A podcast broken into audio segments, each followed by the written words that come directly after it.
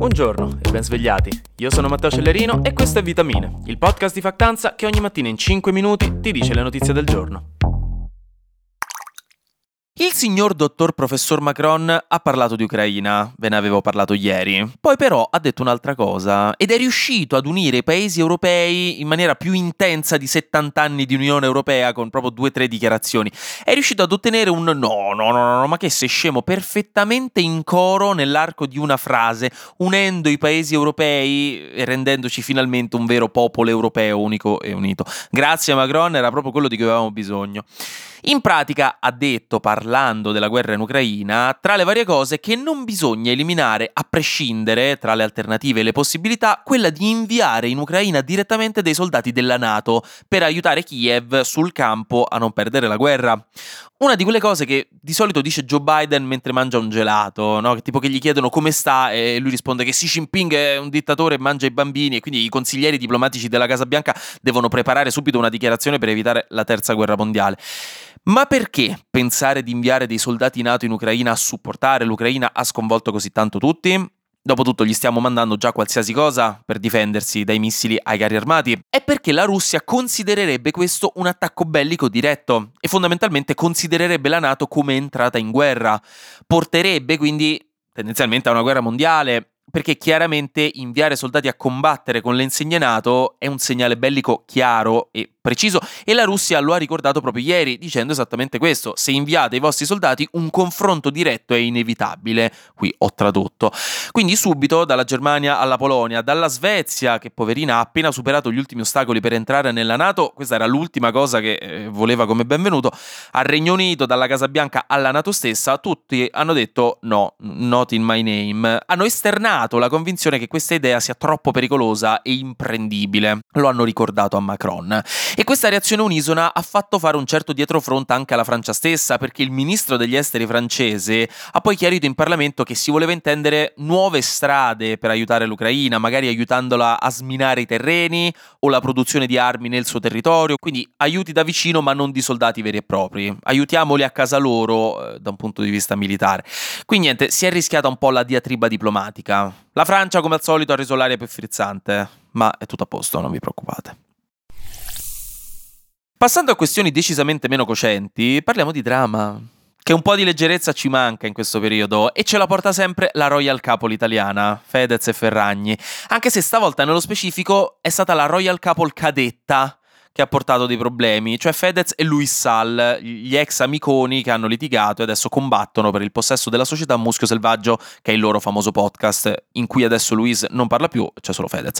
È uscita fuori la notizia che il Tribunale di Milano ha temporaneamente sequestrato le quote di Fedez della società, che possedeva il podcast al 50%, perché visto che i due stanno litigando su chi deve possedere questo podcast, Luis ha fatto causa a Fedez sulla base di una clausola molto particolare, chiamata clausola della roulette russa, e in realtà vi parlo di questa notizia perché voglio spiegarvi cos'è questa clausola, perché è una cosa interessante che in pochi conoscono.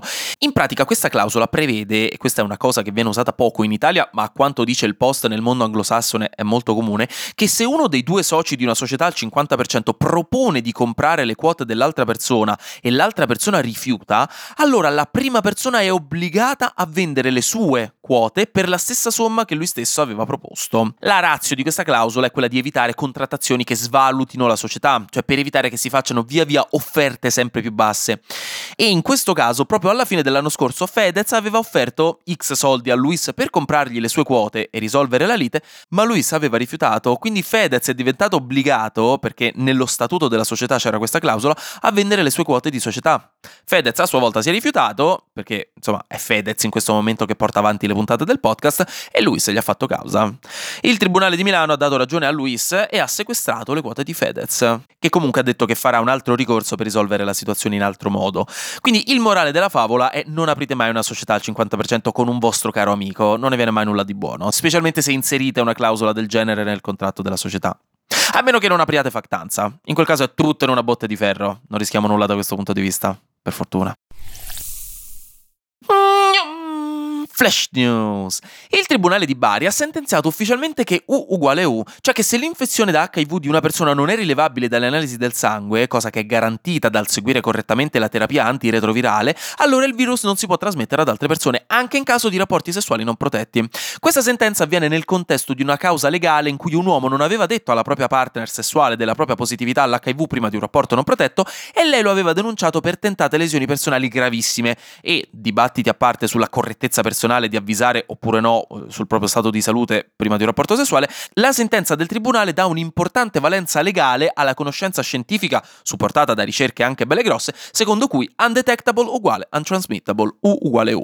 Ci sono state poi delle polemiche alla Biennale di Venezia, dove sono state raccolte 12.000 firme da parte di docenti, curatori, artisti e studenti per impedire a Israele di partecipare alla mostra con il suo padiglione, proprio in protesta con quello che sta facendo nella striscia di Gaza. Il ministro della cultura San Giuliano ha criticato l'iniziativa ricordando che la mostra deve basarsi su libertà e apertura di dialogo. Fa giusto ridere che tipo una settimana fa la Lega ha presentato una proposta per punire chiunque faccia appelli politici sul palco di Sanremo dopo il cessate il fuoco detto da Gali in diretta. fa solo ridere che non si sono letti i memo a vicenda nella maggioranza. Ecco. Infine, nel Regno Unito sono ufficialmente state presentate le nuove banconote con il faccione di Re Carlo III, che ora deve vedere di non morire presto perché se dite agli saggisti della zecca di Stato di preparare un altro JPEG con la faccia di William, si trovano una protesta che il 1972 non è nulla in confronto. E finisco con la rubrichetta scientifica di oggi e non con delle buone notizie, mi dispiace. Perché un nuovo studio, che vi linko in caption, ha analizzato i campioni di 62 placente diverse e ha trovato microplastiche in ognuna di esse. Il che è decisamente una non buona notizia, perché ok che un campione di 62 persone è poco, ma il 100% di riscontro indica che comunque un problema c'è molto chiaramente, difficilmente è stato un caso, ecco. E questa ricerca va ad aggiungersi alle numerose altre ricerche che stanno uscendo negli ultimi anni e che hanno trovato microplastiche dappertutto, dalle feci umane alle arterie, dall'Antartide al Monte Everest. La maggior parte di quelle trovate nello studio sono di polietilene, che è la plastica dei sacchetti e delle bottiglie di plastica. E la cosa un po' creepy è che ancora non si sa di preciso cosa facciano queste microplastiche che abbiamo dappertutto, anche se alcune ricerche le correlano a infiammazione cronica e comunque danni alle cellule, quindi ecco, non bene e se sono nelle placente umane significa che tutti i mammiferi del mondo possono esserne colpiti. L'obiettivo chiaramente è quello di ridurre l'utilizzo della plastica a livello mondiale. Questo è un modo che esiste e che abbiamo per risolvere questo problema. Quindi insomma ricordatevelo quando eh, bisognerà votare alle prossime elezioni, in generale, a livello mondiale. Io vi ricordo che è uscita la nuova puntata di Squattrinati, che vi linko in caption. Questa puntata è su come dividersi le spese in famiglia se siete in una coppia, se convivete, se vi siete appena sposati o boh, anche se avete un conquilino magari o una coinquilina e quindi può essere molto molto utile per evitare litigi e niente, l'abbiamo fatta, ve la link in caption se volete ascoltarlo. Squattinate al nostro podcast che parla di educazione finanziaria. Link in caption, mi raccomando. E per il resto, chiaramente anche oggi, grazie per aver ascoltato. Vitamine. Noi ci sentiamo domani, perché sarà successo di sicuro qualcosa di nuovo e io avrò ancora qualcos'altro da dirvi. Buona giornata e buon mercoledì.